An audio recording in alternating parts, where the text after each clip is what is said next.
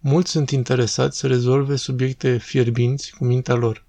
Ne interesează modul în care Ilie a fost ridicat la cer cu carul de foc, cum este paradisul, îngerii, creația lumii și alte lucruri de acest fel. Sfinții părinți au știut și știu aceste lucruri din experiență. Dar încercarea de a explica astfel de probleme este ca și cum ai încerca să explici lumina verde unui om orb. Lumina, între definiție și experiență. I-am spune aproximativ că lumina este radiație electromagnetică cu un spectru de lungime de undă cuprins între 400 și 700 nanometri.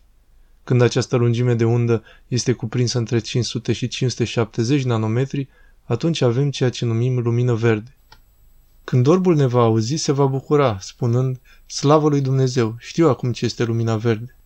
Cu toate acestea, experiența reală a luminii verzi este cu totul diferită de definiția de mai sus. În aceeași manieră, Sfinții Părinți nu au încercat să descrie experiențele lor mai presus de fire, ci doar le-au notat pentru a ne oferi curaj și a ne arăta ce ne așteaptă.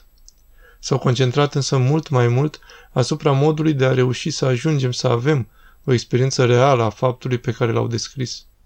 Acesta este lucrul pe care ar trebui să stăruim, să facem faptele concrete pentru a putea experimenta cerul și nu numai să ne așezăm în fotolile noastre discutând despre ele, pentru că nu vom ajunge niciodată la adevărata cunoaștere care rezultă numai din experiența concretă. Sfânta Scriptură este o carte teologică și nu științifică. Sfânta Scriptură este o carte teologică și nu științifică. Scopul său este de a vindeca și de a salva sufletele noastre. Cu toate acestea, Biblia este deasupra științei noastre, numai prejos de ea. Autorii cărților din Biblie au fost iluminați de Duhul Sfânt și au avut experiențele de mai sus. Deci, atunci când nu înțelegem ceva de acolo, ar trebui să spunem că problema este cu noi, cu lipsa noastră de înțelegere a fenomenului duhovnicesc descris și trebuie să luptăm pentru a ne ridica nivelul duhovnicesc. Datorită faptului că autorii Bibliei încearcă descrierea unor lucruri mai presus de fire în cadrele unui limbaj firesc, acesta din urmă este depășit în cele mai multe locuri și este nevoie de harul lui Dumnezeu pentru a ne lumina. Cel mai bun drum spre înșelare este să încercăm să explicăm Scriptura încrezându-ne în mintea noastră întunecată datorită căderii.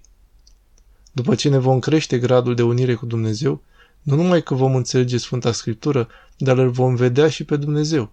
Și atunci, din pricina bucuriei noastre mari, vom trata orice altceva ca secundar, inclusiv cum a fost ridicat Sfântul Proroc Ilie Tezviteanul cu carul de foc la cer, pentru simplul fapt că vom trăi acest lucru.